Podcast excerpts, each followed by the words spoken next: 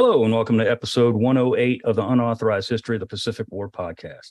My name is Seth Paradin, historian and deputy director of the Mississippi Armed Forces Museum here at Camp Shelby. And with me, as always, is my esteemed co host, retired Navy Captain Bill Toti, former skipper of the fast attack submarine USS Indianapolis, Commodore of Submarine Squadron 3 in Pearl Harbor, and many other postings. How are you doing, Bill? I'm doing well, Seth. Looking Excellent. forward to this. Yep, this is a good one aside from Bill and I, we have another special guest for this week's episode. I've known this dude for some 14 years now, which is a long time. And I've worked with him on and off for a great many of those 14 years in one way or another. I have tremendous work for his, or tremendous respect for his work. And I'm excited to have him on our show. I'd like to welcome my friend, the fantastic historian, Jon Parshall. John, what's going on? Delighted to be here.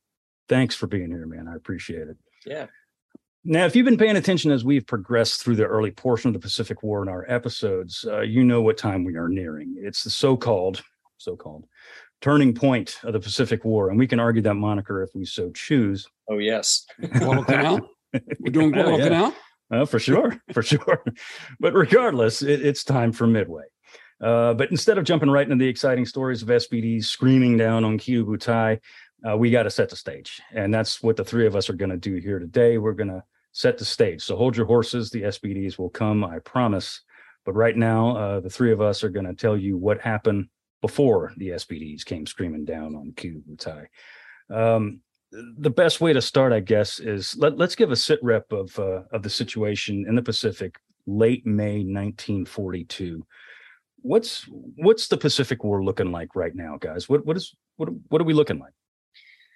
I think even beyond just the Pacific, the world is a dumpster fire at this point. If you're on the Allied side, um, when I talk about this time of the year, I typically try to create a little time capsule. It's like, you know, the Russians have just gotten clobbered at Kerch and Kharkov.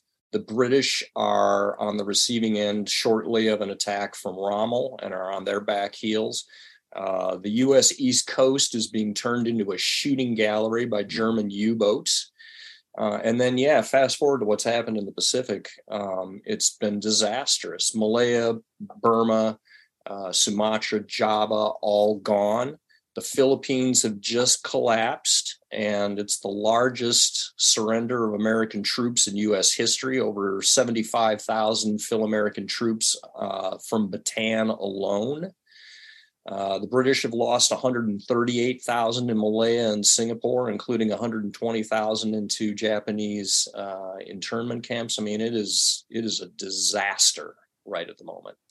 Um, there's actually at the beginning of April, uh, Kido Butai has just launched this massive raid into the Indian Ocean that sinks the Hermes and a couple of cruisers, and you know unceremoniously shoves uh, the white ensign of the Royal Navy, which has ruled the world's oceans for centuries. Uh, they have now been forced to rebase all the way back to Mombasa in Kenya. I mean, it's just been ignominious failure for the British for the past five months. And the U.S. wasn't failing, faring too much. Uh, wasn't faring too better on, on our side either. I mean, we had no. launched uh, the carrier raids in February and, and March, which you know, we had an episode where we talked about that, and it was, you know, it was more um, propaganda. It was more morale building than anything else. I mean, it really didn't accomplish a whole hell of a lot, but th- but there weren't any of those, you know, cataclysmic those those those tide turning battles that uh, that we're going to see here in the very near future. Um, the one thing that that we did do, uh, we being the United States, and and this is something that factors into John, as you well know, factors into what uh, happens here in the next couple of weeks at the Battle of Midway, of course, is the Doolittle Raid. Yes. Um, the Doolittle Raid, of course, is launched on April 18th, 1942. It, it, it, has two carriers involved. It's got the Enterprise and the Hornet. Um, but what what is the reasoning behind the Doolittle Raid? What is what? Why do why the hell do we even do it in the first place? yet another uh, propaganda stunt, if you want to call it that. That, but but certainly one that is seen as vital to American morale by by FDR. We have to be able to demonstrate that we have some ability to strike back against the Japanese after this terrible run of the last four or five months in the war. So, by using medium bombers from aircraft carriers, uh, we can hit the Japanese, hopefully beyond uh, their ability to hit back at us, and send a very visible message that you know this thing ain't over yet. Right, and I, I mean, point it- out that this, the concept was was crafted by a submariner. I just needed to make that point. Fair deal. any anytime we can add a submariner to the story, we add a submariner well, to the story. Absolutely, Keep doing that. Yeah. but only if it's true. All right. Okay. but, but we, you know, we we launched the Doolittle Raid, and, and I mean, you you said it exactly. It's nothing but a propaganda uh, strike now, and it does it does achieve what it's designed to do, which is you know particularly raise American morale. Yeah. Uh, you know, we hit back at the Japanese. Not only we hit do we hit back at the Japanese, we hit back at Tokyo for crying out loud. You know, I mean, it, we we we go for the go for the throat, and you know, militarily, it really doesn't do anything to Right. the targets on the ground. I mean, you know, it starts some fires. It does kill some people, which is obviously you know uh, what happens on most bombing raids, but it doesn't. uh damages the light carrier Ryuho Ryuho, on, yeah. the, on the ways. Uh, no, but from from a Japanese morale standpoint, uh, the effect was cataclysmic. Uh, Mhm. You know, Yamamoto was absolutely mortified that you know the emperor might have been in personal danger as a result of, of you know American bombers over Tokyo. He reportedly took to his cabin for a day and would not come out. So um, this is a pretty profound shock to the Japanese. Mhm. And, and they knew. I mean, you know, it was no secret. They knew where the B twenty fives came from, didn't they?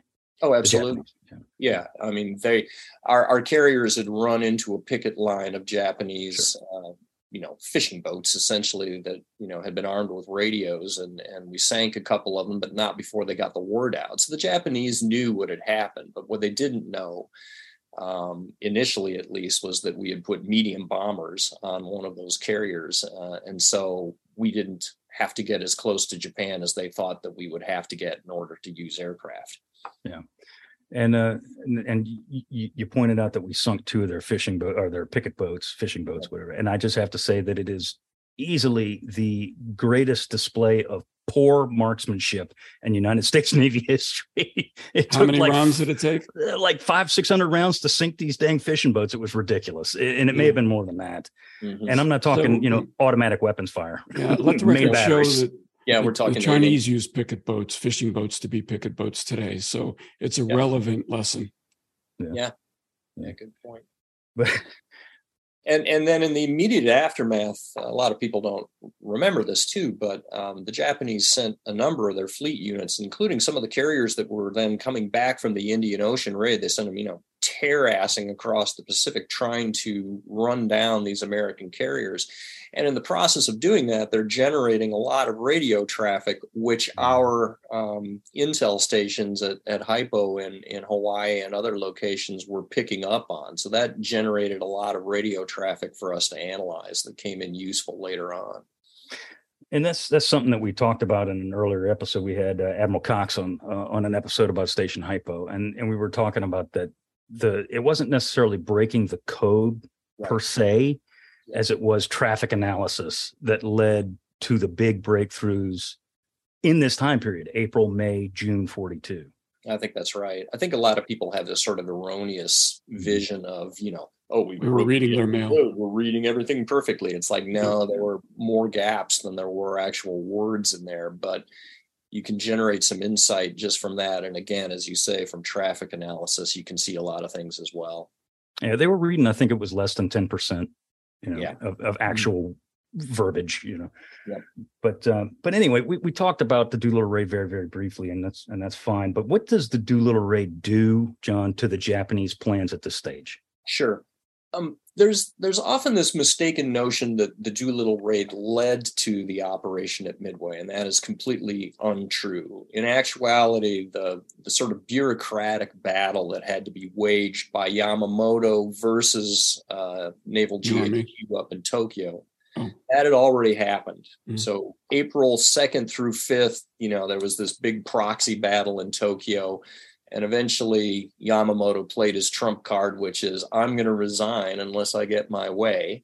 Um, and GHQ has had caved, uh, predictably. So Yamamoto has already won that battle. Um, and the the effect of that is, though, that then there's this sort of political quid pro quo where Naval GHQ is like, okay, well, you get to do your midway operation, but we want you to do uh, the operation against Port Moresby, which leads to Coral Sea. That has to happen first. So as soon as that goes down and they move up the time schedule for Coral Sea, then they start issuing a whole bunch of orders to some of these subordinate units, and that too generates a lot of message traffic. Mm-hmm. The other thing, though, that happens then with Doolittle raid happening about two weeks after that, the Army up to this point is like, we want nothing to do with this midway operation. You know, you're going to go capture this stupid little atoll out in the middle of the Pacific. Have fun, boys, but we're not giving you any troops to do that. As soon as Doolittle goes down, though, all of a sudden the Army does a complete about face and they're like, huh, yeah, it turns out that you know, American aircraft carriers are actually kind of important. And so here is a regiment of ground troops uh, who are now going to participate in the battle. And not only that, but we are now slating two Army divisions for further amphibious training because once we capture Midway, the follow on operations are going to be that we're going to start working our way down the Hawaiian island chain, and eventually we're going to invade Oahu. Because if we can capture Oahu and its 400,000 American citizens, that becomes a tremendously valuable card for any mm-hmm. sort of a bargaining table effort that that would happen later on in the war to end this thing. So all of the concern about an invasion of Hawaii was probably legitimate, not founded until Doolittle, yeah. and then it was righteous. And yeah. these folks, and Midway was what a thousand miles from Hawaii, so it wasn't about eleven hundred. Eleven hundred, yeah, eleven hundred nautical miles. Yeah, that's right. And and you know the the site of the Midway battle is is fairly cleverly um, conceived of by Yamamoto. He wants he wants a place that is close enough to Pearl Harbor that it will elicit a reaction by the Americans, but he wants it to be far enough away that the organic air power on Oahu, which is pretty beefy at this point, cannot get directly involved in that battle itself. So that's that's one of the reasons he picks Midway.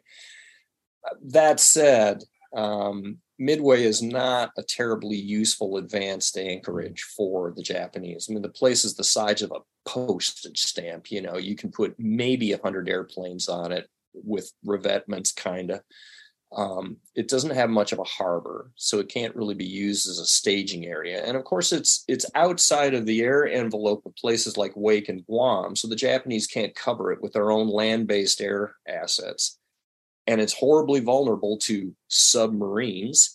Mm-hmm. So, you know, even if the Japanese can capture this place, how are they going to keep it in supply? And that's mm-hmm. one of the things that feeds into Nimitz's battle plan as well. He knows that even if he loses Midway, he really doesn't rate Japan's chances uh, holding high. on to it. yeah. yeah. Yep. Well, so, you referred to it kind of as the fourth aircraft carrier in the battle that we were going to talk about in the next episode, mm-hmm. unsinkable as it is. So right. that in that regard, it had the wrong kind of airplanes maybe based there, but um, but re- but it did kind of tend to even the odds in what was going to come. The American um, odds. Yeah. You talked about the fact that Yamamoto had already won the argument. You yeah. know, after the, by the time of the Doolittle raid, which is a common misperception. It almost parallels the common other common misperception that Station AF mm. that they, they, had to be convinced that Nimitz had to be convinced that Station AF was Midway. in fact, he was already convinced at this point, right? Yeah, Nimitz by this point, if we're, we're talking mid May at this point, and mm. Hypo doesn't start getting wind of what's going on until May 14th. Those that's the initial set of messages that kind of pique people's interest at Hypo that hmm, something looks like it's brewing and it's aimed at the Central Pacific. Two days later, on the 16th, Nimitz, broadly speaking, is on board because by this time he trusts Layton and he and Layton trusts Hypo. He also Nimitz sends another officer down to Hypo to talk to Rochefort and the boys, and you know, and really tries to poke holes in their reasoning. And he comes away from that meeting and he's like, "Now, then these guys know what they're what they're talking about." But there's an ongoing debate at this point between Hypo and their bosses in Washington D.C., which is Op 20G, mm. uh, the outfit that's run by the Redman brothers, and DC does not necessarily believe that AF stands for Midway. They are the ones that have to be convinced. Right. And so that is the reason for this this famous um, you know sleight of hand where we broadcast in plane from Midway that we're short of water. And then lo and behold, in, in the Japanese decrypts uh, the very next day, you know, there's a decrypt that says AF is short of water, bring along a water tanker. And even then, after that, that barely convinced Admiral King. Barely. Let yeah. Nimitz do what he wanted to do. Right. and, and, and there continues to be some real controversy. This this is one of the things I talked about in this this most recent Naval War College article that I just just got mm-hmm. published in the last month or so. If you look in the Gray Book, which is the running intelligence summary that was kept uh, throughout the war, yeah, Pac Fleet, you know, kept by Captain Steele, you can see all the message traffic that's going back and forth between ComInch and and uh, you know CinCPac, Nimitz and King, um, regarding what their intel estimates are, and consistently. DC is convinced that the Japanese are going to be bringing five aircraft carriers to the party. In other words, Zuikaku plus carrier divisions one and 2 mm-hmm. Layton and the the boys in hypo are like no it's only going to be four aircraft carriers and that debate ping pongs back and forth all the way up to the the very eve of the battle it, it, nimitz believed layton and hypo um, if he agreed with king do you think he would have committed um, to engage at midway? Yeah, it's it's clear, and this this is actually something that that John Lundstrom pointed out to me way back in 2006, 2007, and that I I really didn't grok completely, but Nimitz was aggressive enough that even if Yorktown couldn't be patched up in time for this battle, he was going to do it. Willing to go up there with just two carriers, even mm. though there was a possibility that the Japanese were bringing five. Mm. Yeah. Wow. Think about that.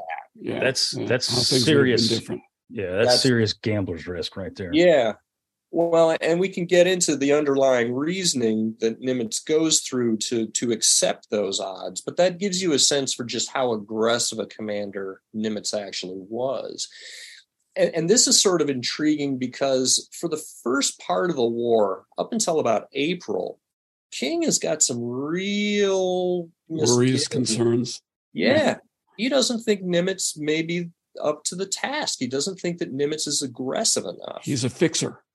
Yeah. That's what he referred to him as a fixer, which was not right. a compliment. Not a compliment. Um, you know, it really took that that meeting on April 24th back in San Fran, you know, for Nimitz to kind of get his way uh, as to whether or not he could actually fight the Battle of Coral Sea or not. Mm-hmm. And I mm-hmm. think that gave King okay, this guy actually wants to come to grips and, and yeah. come to blows with the Japanese. That was a step in the right direction.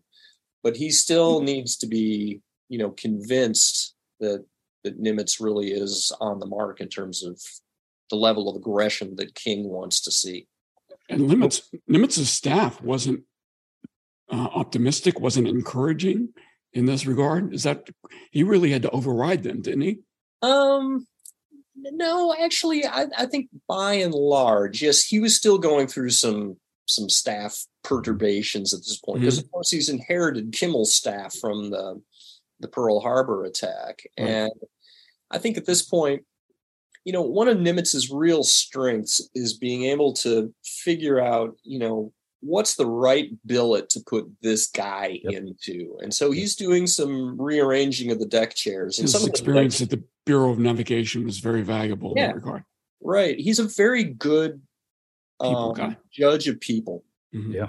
Oh, and yeah. and and one of the things that makes Nimitz such an admirable human being, I think, is his willingness to give people second chances, which is created because someone gave him a second chance early after he grounded Decatur. Yep. Right. When he puts his own ship up on a sandbar, you know, mm-hmm. he could have been done at that point. And so, yeah, as we say, you know, he's he's moving some of the deck chairs around, and some of the deck chairs, frankly, are going to go away. Mm-hmm. But you know, so. by and large, he feels that he's got a pretty good staff. He yes, he has to drag some of them along a little bit with regards uh, to the Midway battle plan, but by and large, you know, he gets including his deputy. Pye was still his deputy. Yeah, Pye Pye was not super keen on this whole thing, but Pye yeah. was, yeah. Pye, Pye was, was a bit out. timid, shall we Pye say? is one of the deck chairs that's going to get moved off the deck. Right. So. Mm-hmm. Well, let let's uh let let's shift gears. We're talking about planning what was the Japanese plan as best you can right. in a short amount of time? Yeah, what was the Japanese plan for the attack? What was Yamamoto's plan? What and why the hell was it so damn complex? Well, you know, complex planning is a is a, a characteristic that you see in Japanese battle planning throughout the war. You see it mm-hmm. again at Leyte. You you see it all over the Guadalcanal. Yep, for sure. Mm-hmm. Dispersed formations. Um, you know, in many cases, not mutually supporting. In this case, what's going on is that Yamamoto believes that the Americans are going to have to be coaxed out to battle. So mm-hmm. I don't want to tip them off, you know, just how many assets I'm bringing to this party. So I want to keep a lot of these formations kind of out of scouting distance until the time comes.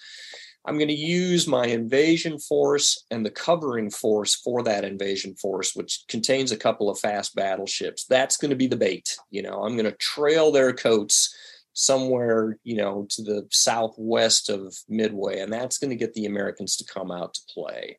We're going to hit Midway with our carrier force. We're going to put it out of business. We're going to invade it after about two days and quickly turn it into a forward air base. We're going to put a couple dozen zeros on it. During this time, the Americans will have sallied forth and they're going to come to the party not only with their carriers, but also with their remaining slow battleships from Pearl as well. Mm. We're going to bring the Japanese will bring down their carrier forces and their battleship forces from the Aleutians. So they'll have you know like three different battleship oh, forces two different carrier forces all of them are going to congeal around midway somewhere the japanese carriers are going to do in their opposite numbers and then the climax of this thing is going to be a daytime naval gunnery battle the decisive battle yeah kantai kessen That mm-hmm. is exactly it and so the result of this whole thing is going to be the american carriers are all going to be sunk and the remaining slow battleships that we didn't get rid of at Pearl Harbor likewise are going to be sunk. They're going to lose, you know, eight American capital ships in an afternoon, and they now they got to come to the table. You know, right. that's that's the reasoning behind all of this. That's that's the plan. That's and the plan. So, do you think at this stage? I mean, and then now I'm kind of jumping ahead. Yeah. And we'll we'll say this is like well, well we're kind of in the same ballpark. We'll say mid to late May. Uh, say you know May 15th, May 20th period. Do you think at this point that the Japanese are still they still have a lack of respect for American naval aviation, it, it, considering what was done at Coral Sea? You know, we did sink the Shoho. We put Shokaku, as you uh, said one time, turned it into an A-frame. You know, we, we yeah. put Shokaku out of action. We devastated Zuikaku's air group uh, through you know, various different ways do you think that they have a lack of respect for American uh, naval aviators and the ability of our carriers and carrier groups to do damage and actually, you know, make a difference? I think broadly speaking, yes. I think some of that is also based on their own discounting of Carrier Division 5, Shokaku and Zuikaku, which mm-hmm. were the new kids on the block mm-hmm. and did not have air groups that were rated as being as good as carrier divisions one and two. And so they, they referred to them as the lesser sons of concubines um, uh, in, in one sort of aside. So the fact that that damage had been done to those two carriers, you know, I think a lot of the guys that were in carrier divisions one and two are like, that. If those were real carriers, that wouldn't yeah, have happened. we had been down there, you yeah. know, it had been a different, a different outcome. Um, I think at an institutional level, broadly speaking, the Japanese Navy felt that they were better than we were. And, you know, the objective evidence, you look at battles like Java Sea, holy cow, you know, they just destroyed us. Mm-hmm. The piece that's sort of interesting though is if you if you look at what Yamamoto thought at this point in time, you can find some quotes from him. He's like, you know these these young fighter jocks they think this is all going to be easy. I, i'm here to tell you that the second phase of operations is going to be a lot harder. And he has tremendous respect for the latent industrial power of the sure. americans. And so on yamamoto's side there's a real sense of urgency. We need to win this thing this year. If we can't do that we're in big big trouble. So mm-hmm that's the reason that he is so pushy about making sure that his battle plan gets shoved to the head of the line as near as he can make it. And and that that battle plan is so ambitious that it it anticipates the utter destruction of all of America's remaining capital ships. So that that shock value he's aiming at our morale. Mm-hmm. that shock value will bring us to the bargaining he understands the center of gravity of a democracy and it's the willingness of the public to support what's going on. Bingo. And he understands that because he spent considerable time in the United States. And that was something he actually said, as opposed to, I'm afraid we woke a sleeping giant, which he never said. He never said. right. Yeah. Great and, line, but never said. Yeah, great line. Great script writer. Um, and and just to sort of fast forward ahead to um, this is around the July 1942 timeframe. So we've won the Battle of Midway now, right? Three weeks after Midway gets won, there's an editorial that comes out in the New York Times that basically calls for FDR to relinquish his role as commander in chief of the armed forces and turn that over to a military man. Mm-hmm. There is another editorial around the same time that says that okay well even if we won at midway the japanese are going to be back in an even greater strength the second time around. So we from 80 years removed look back at midway and we're like decisive battle game changer. And the americans at the time did not feel that way. at all. Yeah. because and did again, macarthur write that article in the new york times? Right? But but again, you have to place Midway within this broader context of Allied disaster worldwide. That mm-hmm. winning one battle doesn't necessarily pretend that your team is is going on to victory. So anyway, nope. wind it back to May. Nope.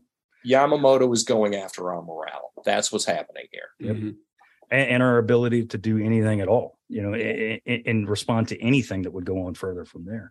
Right. now we talk about uh, our our ability to respond and that's a perfect segue into our united states' preparations for the battle of midway. Once it's confirmed by hypo that midway is the objective of the japanese nimitz throws everything but the kitchen sink at midway yep. to bolster its defenses. He goes onto the island on May 2nd. Now, granted, this is before that he knows that Midway is a target confirmed. And he asks uh, Lieutenant Colonel Shannon and Commander Simard, he says, yeah. uh, you know, what's going on? What do you need? What's happening? And they basically give him a laundry list about as long as my leg of things that they need. Yeah. And Nimitz says, well, if I can get these things for you, could you hold this place against an amphibious assault? And both of them immediately, without hesitation, say, Yes, sir, we can. Yep. So Nimitz says, All right. and he calls their bluff essentially, but you know, he's he's no fool. He starts sending everything out there. And if you look at the list of things that he sends out there, it's literally everything he could get his fingers on. Yep.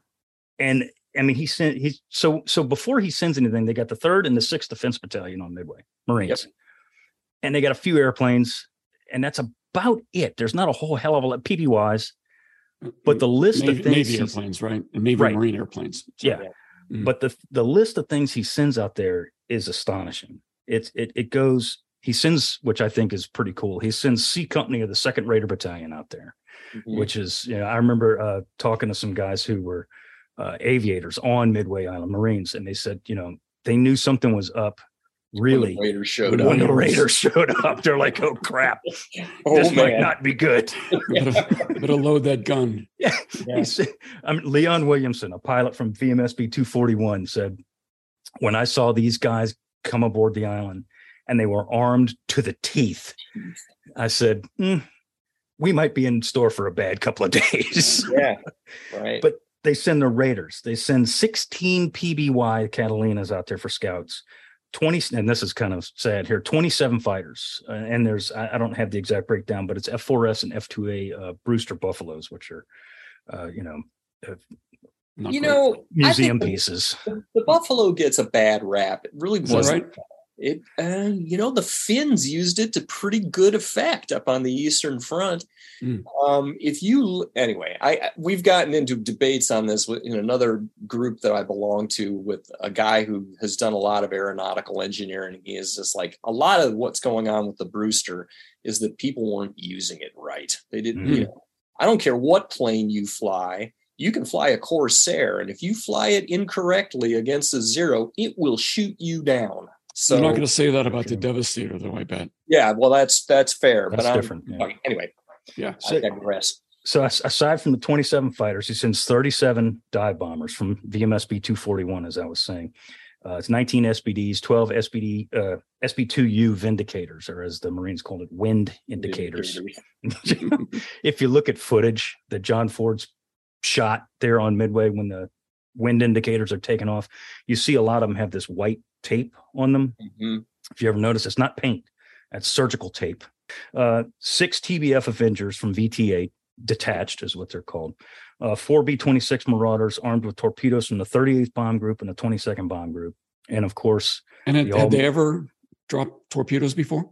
no. No. These poor guys. I mean, you think Yeah. about it. Yeah, you're an army aviator. You get up to this godforsaken sand speck, and they're like, "Here's some torpedoes. We're going to slap these on your belly too." You know, Yeah. Mhm. and you got to go really low and really slow to deliver them. Yeah. okay. which is not a great thing to do in a Marauder, which is a pretty Yeah. hot, dangerous airplane to begin with. But They called it the Widowmaker. the other thing yeah.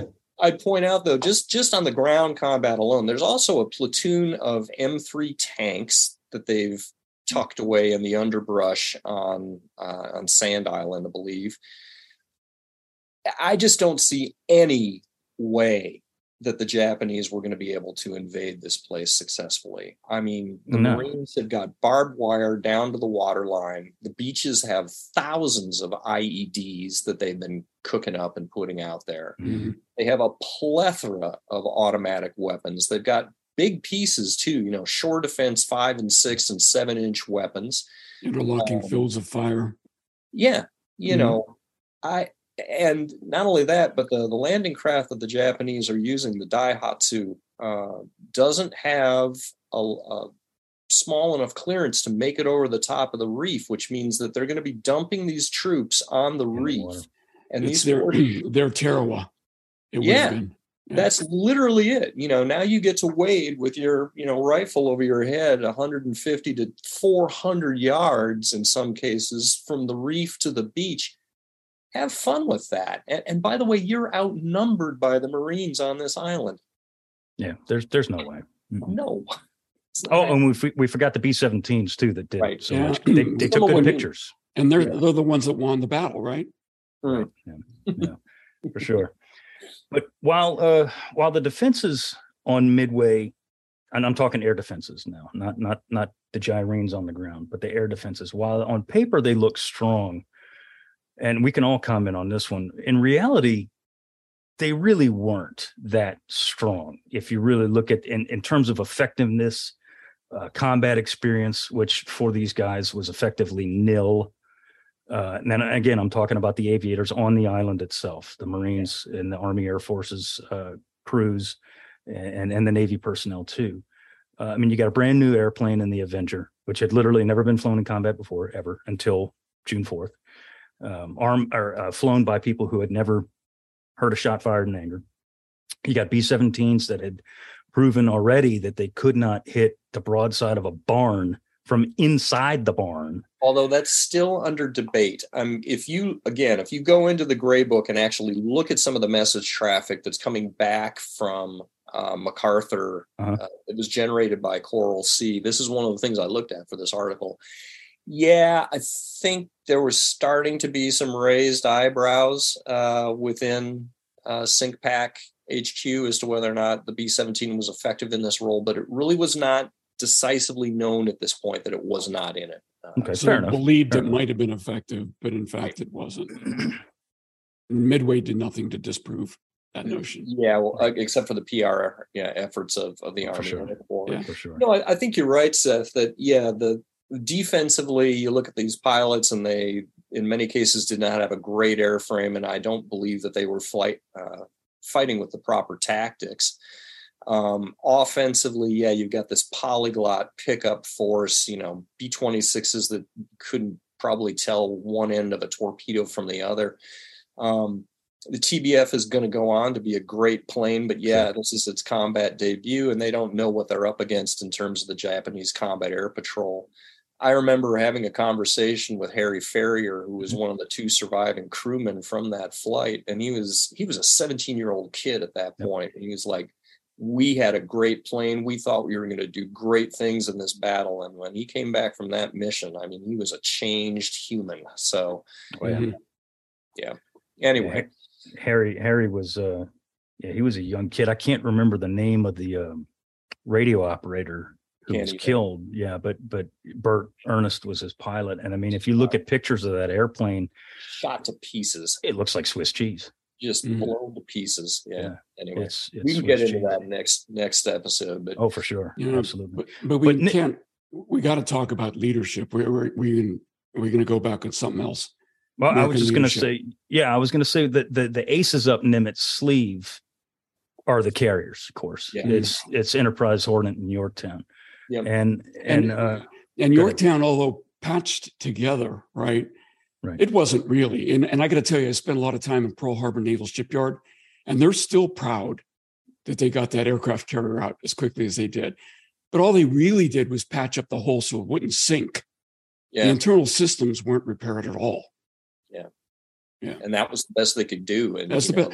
That's that's not nothing, right? That's wonderful. No, not nothing at all. Yeah. And, and you have to understand that during this whole time, okay, so Nimitz gets the word on the 14th that he's going to have a battle on his hands. By mm-hmm. the 16th, he's getting busy on cooking up this battle plan. He does not know if Yorktown is going to be repairable. In fact, he does not know that until May 27th. in the yard, yeah. You know, when she comes back in, and they don't actually put her into the dry dock until the following morning on the 28th. So the first indication that he gets is that Yorktown docks um, Fletcher comes down the brow of the ship, you know, thinks he's going to go to the O Club and get a well deserved drink, and is met by Nimitz's staff officer. He's just like, "Get in the car. I got to take you to the old man's, you know, headquarters. You, we got stuff we got to talk about." And in the one on one conversation between Fletcher and Nimitz, um, Fletcher gives him enough indications like, yeah, I think we can probably patch this thing up. That when Spruance sticks his head in later in that conversation, Nimitz is able to say, it looks like Yorktown will be coming along. Mm. But he's created his battle plan in such a way that if it comes out that I only have two carriers, that's still what we're going to go up to Midway with. But that has that realization has important effects on the battle plan itself and the role of point luck, which we can we can talk about now or later whatever you want. Well, yeah, let, us let's let's, uh, mm-hmm. let's hit on it real quick. The the role of point luck, you know, that's the famous rendezvous, aptly yeah. named as they say in the movie. Blah blah blah. Rendezvous off of Midway, and so point luck is off to the northeast of Midway. Mm. And that's where the American carriers are going to be located to begin the battle. And one thing that has not been properly understood I don't think in the previous 80 years regarding this battle is its distance placement and how it affected that battle plan. If you look at where Point Luck is located in, in relation to where the Japanese were anticipated to show up, it's 360 nautical miles away. Mm-hmm. Okay, that's a long way. Mm-hmm. It's well outside the strike range of your um, your torpedo planes was about 175 miles. The dive bombers could reach out to 225. But the bottom line is that if you're going to get your carriers within strike distance, you're going to have to steam about 180 nautical miles to make a launch point. So think about that. If we get good intelligence from, say, our submarines that, hey, things are going great, come on down, the earliest that those carriers could have arrived would have been mid afternoon, which would have meant maybe one strike tops. And if it gets too late, you're looking at a nighttime recovery. There's no way that Fletcher is going to want to do something like that. Mm-hmm. So the original placement of Point Luck, in essence, creates what is going to be a multi day battle wherein day one is devoted to the attritional attacks from the Midway aircraft and the submarines, trying to whittle the Japanese down to size.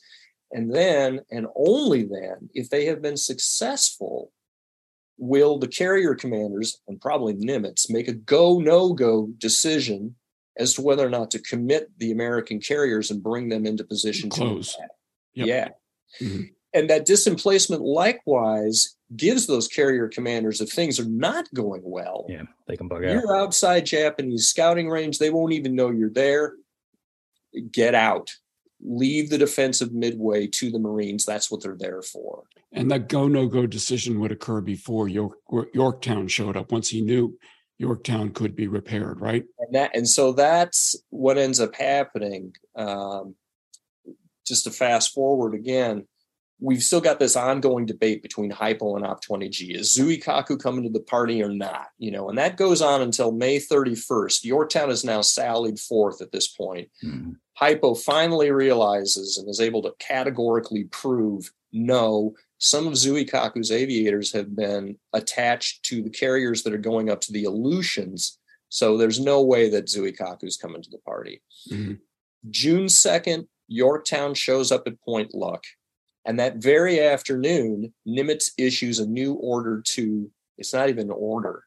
He sends a radio message to Fletcher wherein it is suggested mm-hmm. that a position further to the west would be more advantageous um, for the carriers.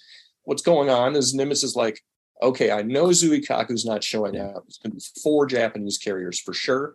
I now have three carriers on station. Mm-hmm.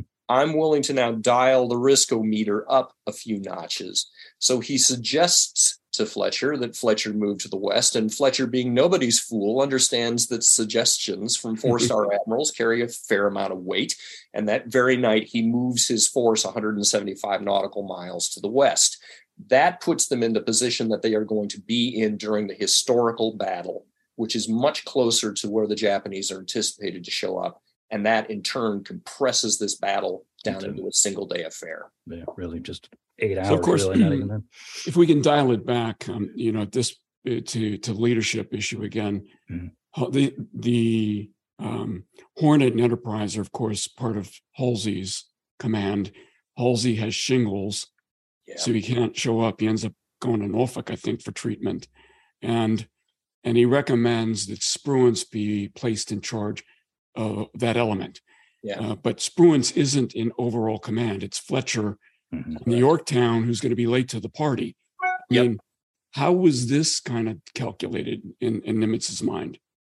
You know, I, I think from King's perspective, he has some real doubts about Fletcher, but Nimitz again is the kind of guy who gives people the benefit, yeah, benefit of the doubt. doubt. And he's not happy with the way things went down at Coral Sea. I mean, he's very clear in the Gray Book that losing Lexington for Shoho, you know, that is not a rate of exchange that we want to see going forward. Uh, and he lets calculated Fletcher, risk. Yeah, calculated risk, which is you know this famous principle that he issues in the letter of instruction that he gives to both Fletcher and Spruance he's again basically saying do not risk your carriers unless you think you can do disproportionate damage to the enemy mm-hmm. and and point luck again plays into that whole thing as well mm-hmm. um, you know we want to have a very good assessment of the odds before we actually before we close carriers mm-hmm. but but there's one thing you know, we at 80 years removed sort of look at this battle and say, you know, three carriers versus four, or maybe three carriers versus five, you know, we're outnumbered. But you need to factor in what American dive bomber doctrine says about these things. The math goes that we assume that one bomber in six is going to get hit on an enemy target and maybe. if if we get if we get well historically that's roughly yeah. what we got during the battle. The doctrine was, mm. was, pretty darn the close. was pretty close.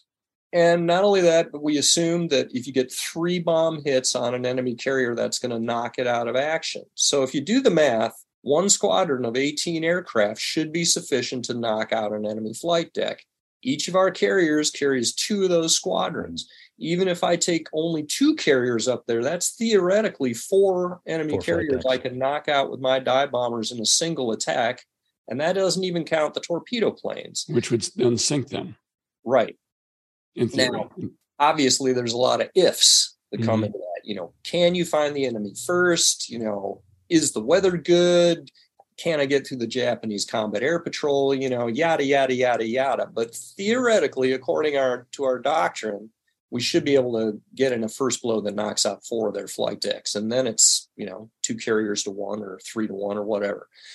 So talk, that's talk about how we execute and whether we did what the doctrine said we should do in the next episode. Mm. But but again, Spruance's not an aviator. Does he understand all of this going in? No, yeah. Um, it's very clear that he does not. And one of the things that's laudable about Spruance is that he recognizes his own shortcomings. And during the, the transit up there, he is picking the brains of every air officer he can get his hands on and mm. power cramming, you know, as much of this stuff as he can. And you'll note that during the battle as well, he is very deferential to the mm-hmm. aviators in terms of understanding their craft better than he does.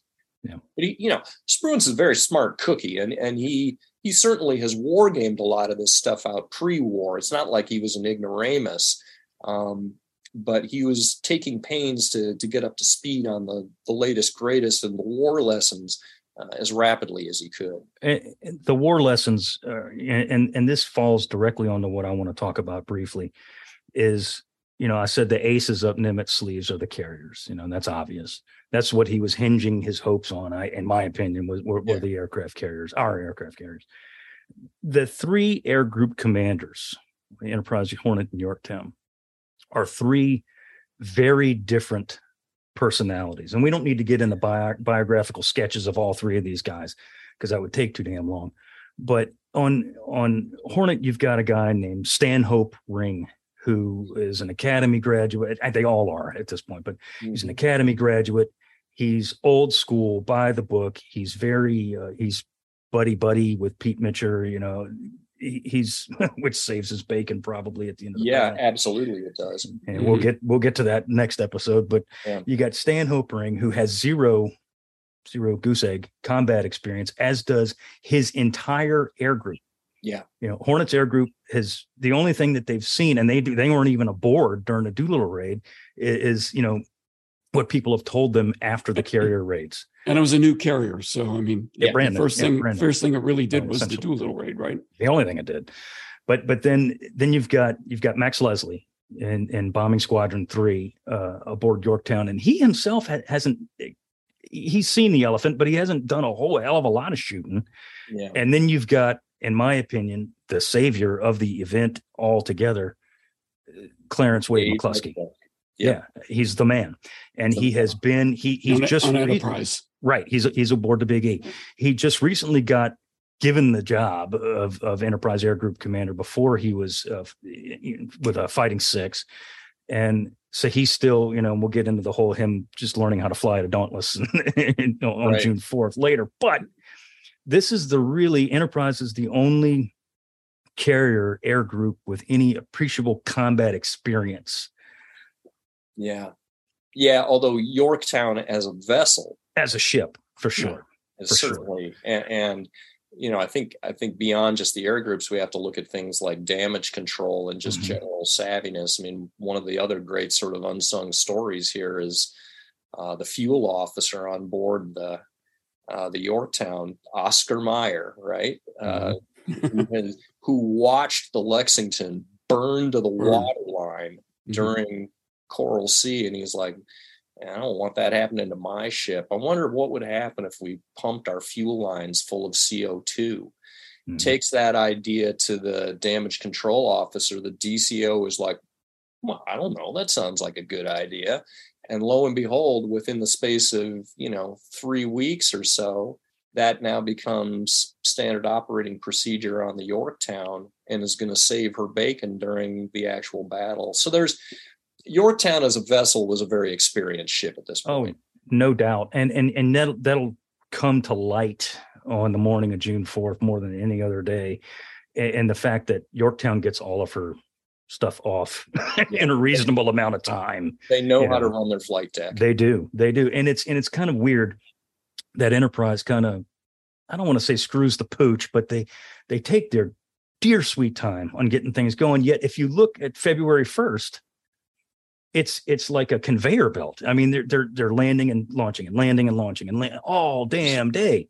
yeah. So it's like, what the hell happened in, in those, Yeah. you know, three odd months? Where, where did the experience go? But Well, and then coordinated carrier ops is critical, right? Because one carrier, two carriers is probably four times as powerful as you know one carrier by itself.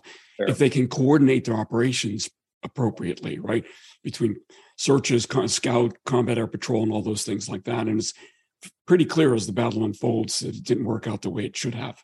Yeah, and that and that brings up a real contrast here between the Americans and the Japanese. I mean, the Americans don't know what they're doing when it comes to running multiple carriers in a group, whereas the Japanese have just got this down to a, an oiled machine. Science. yeah. mhm. Um, you know, the the Japanese put a lot of work immediately pre-war into the mechanics of, you know, it's one thing to give an order on April 1st, 1941 to say create first air fleet, you know, make this unified carrier force. But there's a lot of just building blocks. I mean, okay, Mhm. how are these ships going to steam together? What compositions are the air groups going to look like when they launch? Um, you know, once they get up in the air, are we going to have four separate Mhm. formations of aircraft? Are they going to be unified? You know, how are we going to command and control these things? Because the carrier skippers on the Japan side, they were all used to running their own air ops. Mhm. And so during the workup towards Pearl Harbor, people like Genda and Fuchida are having to ram these very unpleasant things down the throats of a lot of these carrier skippers that know there's going to be one guy in the air running all of this stuff, and it's going to be be Fuchida. So by the time that you get to Midway, they've got this whole thing down. Um, Yeah. Every Japanese carrier has got two squadrons, you know, one of dive bombers, one of torpedo planes. They operate in division sized packets. So if I'm bringing four carriers uh, to the party, I know that my initial strike is going to be one division is going to contribute its squadrons of torpedo planes. The other is going to be kicking in the dive bombers. We're going to put packets of fighters with each of them. We're going to put them up in the air. They're all going to be in one cohesive strike group. I mean, it's really, really impressive what they can do with their air operations. Well, if you look at Coral Sea alone and you look at the attack on Lexington uh, and and Yorktown for that matter, it's beautifully coordinated. Yep. Whereas ours at Coral Sea, scattershot. It was scattershot and it was frankly it was it was a lot of luck too that they Yeah. arrived at the same time. We'll talk about the almighty luck on June Mhm. 4th, but it been, but still it, there's a lot of luck at Coral Sea and it just kind of happened. Whereas at at Coral Sea for the Japanese, it was perfect. It was like a ballet. It was perfectly executed Mhm. down to the T. Everything. yeah Hey, John, one, one thing that's not covered widely is submarines were supposed to play a big role in this I- battle. I literally just wanted to talk about that very Yeah. thing because, of course, uh, Nimitz is a submariner and Right. he's, he's placing great stock in what his submarines can do. He's got a dozen Mm-hmm. fleet boats that are, you know, scattered in a in an arc off to the They were going to do both scouting and attrition missions. Absolutely. But there are a number of problems that are kind of working against the American submarines at this point. Uh, a lot of their doctrine says that they should be attacking strictly from underwater using sonar bearings. It's very non-aggressive way of coming to grips.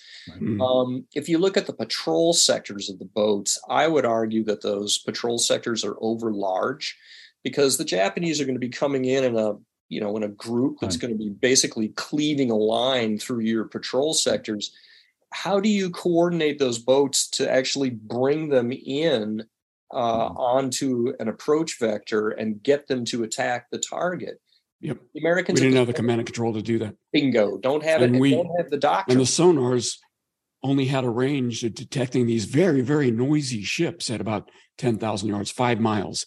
Right. So if they didn't steam within five miles of you, you couldn't, you, would never hear them. Yeah. So you needed to see them. Right. And, uh, and of course, with the height of eye, if you're going to stay at periscope depth, you know, worried about getting counter detected, you've got a visual count, a detection range of maybe 18,000 yards, nine miles. Right. Right. So, and we didn't have any of the late war innovations that we came up mm with operating in groups of three or four, doing you know our own version of wolf, wolf pack attacks. Right. None of that stuff exists. Yeah. And if you did detect them, you couldn't close at eight knots submerged, right? right? And, and they're, they're, over the hill, and so it was almost destined to fail. I yeah, mean, it was, and that's if you don't have torpedo problems, which right. at this point in the which war, I'm not did. sure we knew how bad the torpedo problems were. But that all wraps up into a, a, larger point around, you know, what did Nimitz think he knew and when what was the actual reality? I mean, again, if we're trying to get into his head and assess the odds, he's got this polyglot air group on Midway. Mm-hmm. Does he really think that they're going to deliver a lot of results with, you know, the wind indicators and a bunch of, you know, ginned up B 26s? They may be able to detect the, the Japanese without giving away that we had carriers because they weren't carrier airplanes. Yeah. Mm. You know, but but well, technically they were. So well, SBDs, yeah. F4S, yeah. Brewsters, and wind indicators are all carrier aircraft. carrier plane. And the, and, and the Japanese note that in in their own combat logs. Yeah, so they couldn't and, tell them apart. The uh, the Brewsters were still aboard Lexington post. December 7th, 1941. They still had F2s on, like operating as part of her air group. I forgot. the PBYs yeah. and the Army Air so, Forces airplanes weren't. Oh, for sure, for sure. Yeah. But but but still, if they would have seen when they see these, they are carrier aircraft. I mean, you know, we'll we'll get we're getting ahead of ourselves. we're getting ahead of ourselves. But the other huge factor that is very rarely remarked upon because it ain't glamorous is you talk about all those PBY Catalinas. Right. That gives us a huge advantage in the Massive. scouting department. And Massive. everything in Nimitz's battle plan is predicated on okay, if I do commit the carriers, I want them to hit first before they receive a counter blow. Mm-hmm. And that's all dependent on the quality of scouting that we can get. And having a lot of assets up in the air flying around looking for the other guy is a huge advantage in that department. So I, I don't know how much Nimitz necessarily appreciated that, but I sort of had this this mental image of him hoping that you know, with 90 plus airplanes and 12 submarines, if I can just knock off one Japanese carrier and maybe damage a second, you know, that ought to be good enough, even if I only got two of my own flight decks. Because again, I should be able to sink four of them with those two flight decks. So right. I think well, Nautilus ends up playing a role. The one submarine ends up playing a significant role, but not in the way intended. Correct. And we'll save that for the next episode. Oh yeah, yeah. That's it's arguably one of the one of the turning points of the turning point, isn't it? Yeah. Such as it is. What um you know, we're we're we're starting to run a little long and, and we could go into the Japanese and American preparations. We've kind of already hit on all of that mm-hmm. uh to a to a certain degree. Um we talked about the US plans for the ambush and point luck, and we get into all of that just before the battle just before the American carriers leave port. I find this to be really cool. It, it, it's really cool. On May 27th, Admiral Nimitz hosts, he hosts, he hands out awards for Pearl Harbor and for the carrier raids on the flight deck of the Enterprise. And this is where Dory Miller actually gets his Navy Cross. Right. There's mm-hmm. that famous photograph of yes. uh, of Miller standing there, and he's standing next to, um, oh, geez, Cleo Dobson, I believe. There, it's, it's, all pilots from Scouting Six and Fighting Six and Bombing Six and and all and and the like. And uh, he goes up to Roger Maling, who was a fighter pilot in VF Six, and he hands him his DFC, and he says, I think in a few days you might have another chance to win one of these here pretty soon, or something along those lines. He's kind of foreshadowing the events mm-hmm. that are mm-hmm. coming true. Mm-hmm. And of course, the very next day, May 28th, Enterprise weighs anchor, stands out, and out she goes out with Hornet. And then what on the 30th, John, is it that yeah. Yorktown leaves? Yeah. Yeah. Right. And it it sets it. I mean, if if you wrote a script mm. for a movie, which we know that there's been a couple, it, it sets it up for this this grand showdown you know that the japanese wanted that the united states knows is going to happen or at least you know we know we have a pretty good idea what the hell is going to happen. And it it it it just sets the stage for what will be the seminal battle in united states navy history. On the eve of battle on june 3rd in your estimation what are the japanese thinking? What's going through their heads right now? The japanese at this point um, they do not expect a battle tomorrow morning. Mm-hmm. Um, and they are being guided by the intel that they are receiving uh, from from various units, you know, and Naval Communications First Unit back in Tokyo. And this is a hinge point for them. Um, we're going to talk in the next episode about you know the scouting plans for the Japanese. Uh, and a lot of fingers of blame have been pointed at how few assets they use, just seven scout planes. This is all being driven by the intel estimate that they have in hand. Mm-hmm. Um, if you look at some of the earlier operations, uh, my co author Tony Tully did a lot of work on this looking at Indian Ocean. If they get the right intel estimate, they would have a lot of airplanes up tomorrow morning looking for the enemy if they think that there might be enemy carriers in the neighborhood but they mm-hmm. do not expect American carriers to be there. And that's going to drive their scouting plan.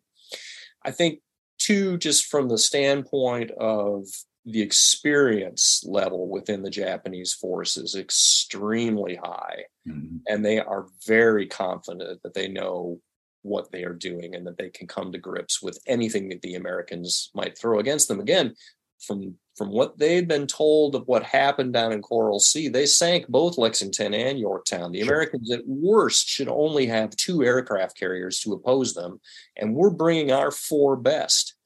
If you look at the composition of these air groups, I mean, take a look at Akagi, the flagship. Her torpedo squadron um, is all Pearl Harbor veterans. They are led by uh, Lieutenant Commander Murata Shigeharu, who is the gentleman who led the attack against Battleship Row, who is widely viewed as the best torpedo plane expert in the Navy. Over on Soryu, you've got uh, Commander Egusa, who's the best dive bomber pilot in the Navy. I mean, these guys are really, really good. Um, and they think that, yeah, they have the measure of anything the Americans can throw against them. And I think that's very that's that's probably pretty damn accurate too, because I mean, you know, they have the skins on the wall. Yeah, you know, right. they they've they've got a lot of skins on the wall, and and I yeah. mean, really, the only, as I said earlier, the only combat air group or uh, aircraft carrier air group that we're sending to the battle that has any experience is Enterprise. Enterprise. Yeah. So one of three, you know, against yeah. these four, it really is heavily weighed in the Japanese favor. It really is in terms of experience and skill. Experience. Yeah, although uh, one of the things that Tony and I invade against in our book is the the calculation of the odds uh, by the Americans. You know, the, the two most famous books on Midway, um, Miracle at Midway and Incredible Victory, sort of right. paint this picture of, you know, oh my it's God, miracle. Yeah, it's yeah. a miracle. It took a literal act of God for the Americans to win against the overwhelming odds that they were up against. But if you look at the actual forces that are going to be in mm-hmm. contact mm-hmm. tomorrow morning on 4 June, it is the Japanese that have fewer warships and, and fewer, fewer aircraft. Yeah yeah then those are the tangible and then there's the intangibles that counterweigh right. it right sure and you know then we can start getting nuanced and taking again a look mm at the experience level of, of the aviators and the quality of the aircraft. You know do you want to be in a brewster versus a zero? Mm i know which plane i want to be in. Mm um, but nevertheless it was a much more evenly matched contest at the tip of the spear than a lot of the previous american accounts of the battle have given it credit mm for. That's where your book, Shattered Sword, really starts to highlight a lot of uh, yeah uh, the certainly what we tried to do the yeah. mythology. Yeah. Right. Well, it's it's it's the Bible. I mean, Shattered Sword is the Midway Bible as of as of today. maybe on maybe on the Japanese side, although I think there's still a lot of quality stuff on the American side that if you really want to have a comprehensive view of the battle, you got to read more than just my book. Just Mhm. being humble here. So Mhm. talk to me about what's going on in the American carriers. Yeah. So so I knew, you know, from having worked at the World War II Museum for 15 years, I, I knew a lot of Midway aviators, and this is pilots and gunners and you name it. And um, I interviewed over 30. I interviewed 36 of them uh, in my time there, and I, you know, set you, you always try to set the stage when you're doing an oral history and you're doing interviews. You're trying to, you know, build the excitement, if you will. And I remember them all, every single one of them saying the exact same types of things, but just with different twists. You know, the guys on the island, like Bill Brooks. Bill Brooks was uh, VMF 221. He flew one of those Brewster Buffaloes. Hmm. Uh, he very, very, you know, by the skin of his teeth, survived that event. I remember asking him this, you know, what'd you think the night before? What, you know, because they knew that something was in the works. You know, as I said earlier, when they saw the, you know, Because by the time we get to sundown on the third, let's remember that the Japanese invasion force has now been Decided. sighted. Right. Um, there's and gonna be- attacked. and attacked. So yeah, the Ja- you know the Japanese are clearly on their way. Anyone who's on Midway understands we are going to be invaded. Absolutely. Absolutely. So they they knew a fight was on their hands. I asked Bill Brooks. I said, you know, what'd you think? And he's he's flat out told me. He says, I didn't think I was going to live to see another day. He said because he knew what he was flying. You talk, you know, the Brewster in the right hands, and, and admittedly, Bill hadn't seen combat to that point, but he knew it was not a good airplane. Yeah. He, he knew it was not a good airplane, and he had serious doubts as to whether or not he was going to see another sunset. He he really did. He he firmly believed that he was not going to live, and and we can get we'll get into his story uh, in, in our next episode. And then you got guys like Leon Williamson who flew one of the Vindicators, you know, in VMSB two forty one. He was indifferent to the whole thing. You know, he was like, "Well, this is my job. This is what I got to do. I'm flying a piece of crap, but it is what it is. This is the hand up and dealt. I'm going to do what I can." Right. So you know, you, you get this this total difference of opinion. You know, you got these guys, and and, and the same things on the carriers too. You know, you got your torpedo crews uh, who knew that their airplanes were garbage, and you know they knew that if they were going in the battle, that they were likely to not make it back. How much of that though is informed by post-battle recollections? I mean, you know, it's clear after the battle. Holy cow! This plane is not up to snuff. But I do sometimes wonder whether or not those accounts were colored by what they learned the following day. What, Well- what's your sense of that? Well, my, my sense of that is pretty clear in that I knew Ron Graetz. Ron Graetz was VT6. Ron Graetz flew in the carrier raids in February and March in a TBD. And he knew then that it was a garbage truck with wings. It- you know, it was slow, it was not maneuverable, it was Fair. just this obsolete beast. And if you look at the plane, it's first of all, it's tremendous. And, and and it's slow and it's just a big slow target. He knew then that it was a beast. Now, granted, admittedly, he did not fly on the 4th of June. He flew on the 6th of June, the last TBD attack of the war.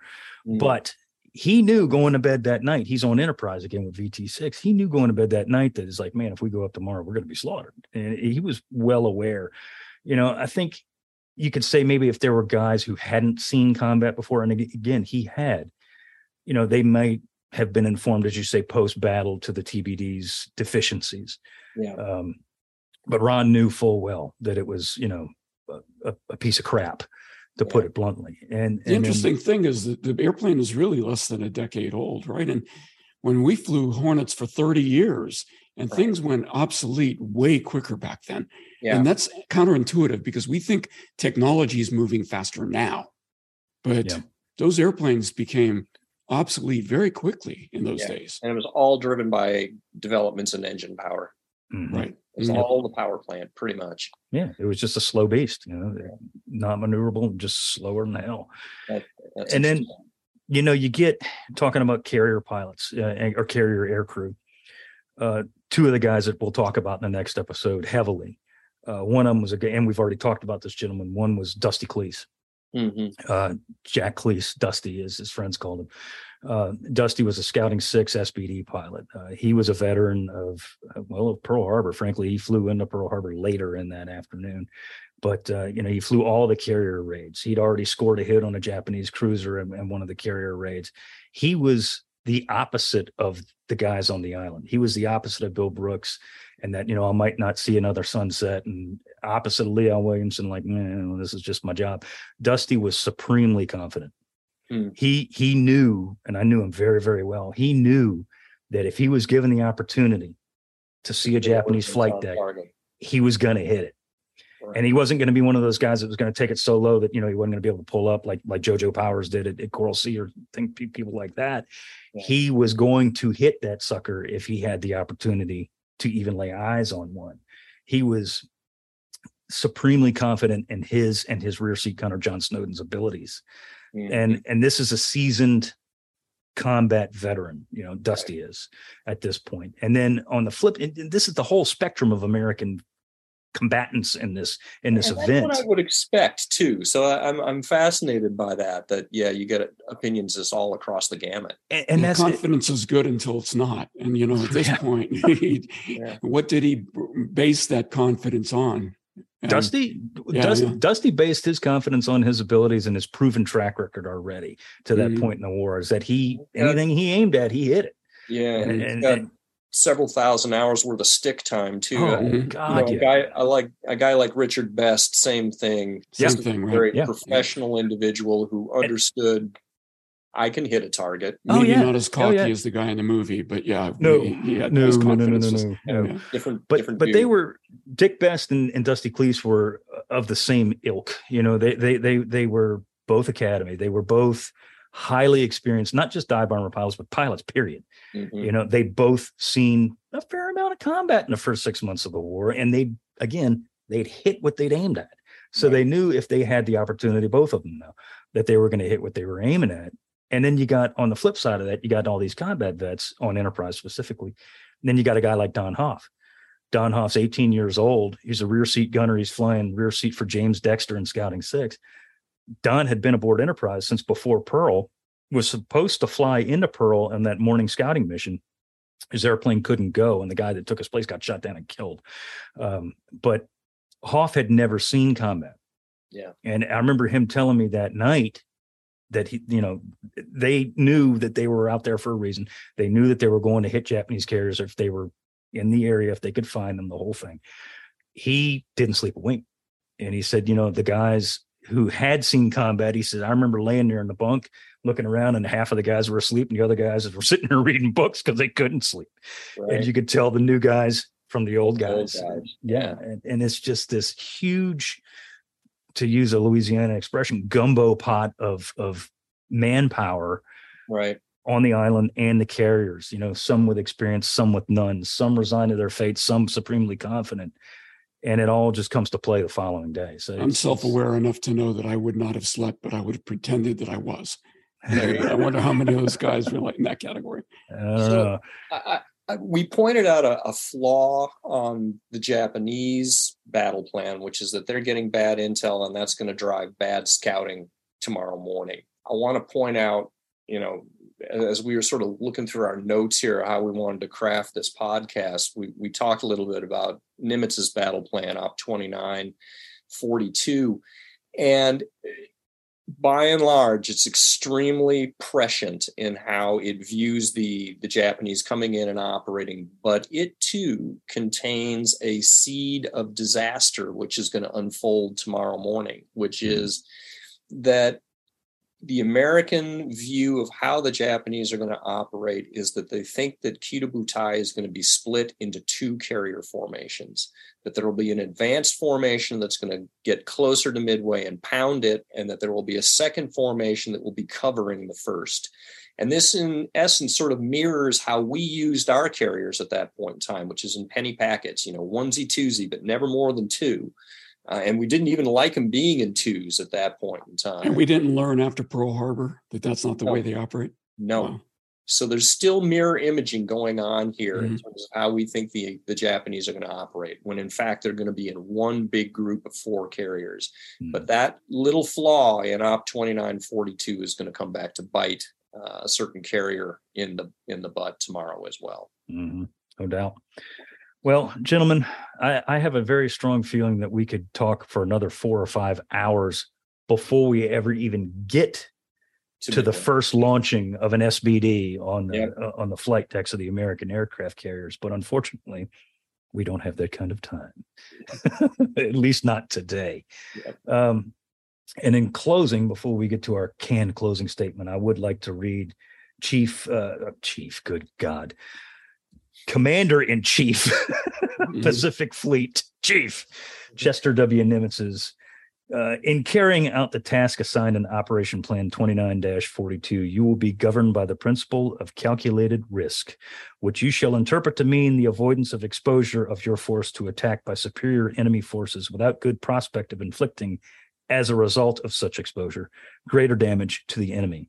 This applies to a landing phase as well during preliminary air attacks. And this is exactly what the United States leader commanders used during this event. Although, note that now having moved my carriers to the west mm-hmm. on the night of 2nd, 3rd June, I have in essence committed them oh, to yeah. this battle because he violated his own yeah, guidance. To to an because extent, he's he's pushed all the chips into the middle of the table at this that's point. exactly what he's done. And he knows now that his carriers are going to be within scouting range of the Japanese when this battle opens. And there's not going to be the ability to say go, no go and dive bomber range. Absolutely. Mm-hmm. Yep. He's already pulled the trigger. Yeah. He's pulled the trigger.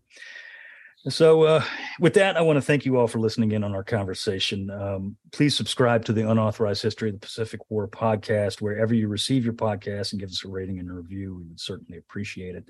Um, the next episode, I promise you, will bring the climactic battle of Bombs the Pacific War. That's it, man. You know it. and Jon, you're going to be joining us next week. And uh, I want to thank you for being with us today for sure. Thanks so much. It's yes. always a pleasure. Looking forward to next week as well. Yeah, um, also, guys, if you want to uh, see the video version of this and any other episode that we've ever done, log on to our YouTube channel, appropriately called Unauthorized History of the Pacific War Podcast. Uh, look us up on Facebook, like and subscribe to our page as well. If you have a question or comment or suggestion, only if they're nice, send us an email, send us, send us an email at unauthorized pacific podcast at gmail.com. Uh, so once again, I'm Seth Paridon. I want to say thank you very much. Jon. Thanks a lot. It was a hoot. Bill. Yeah, and I, I see comments are coming in. I appreciate that, by the way. They want us to talk about China, and that'll be fun. Oh, yeah, we'll get there. We'll definitely get there. Good. Well, uh, all right, guys. Well, uh, thank you all very much, and uh, see you next week.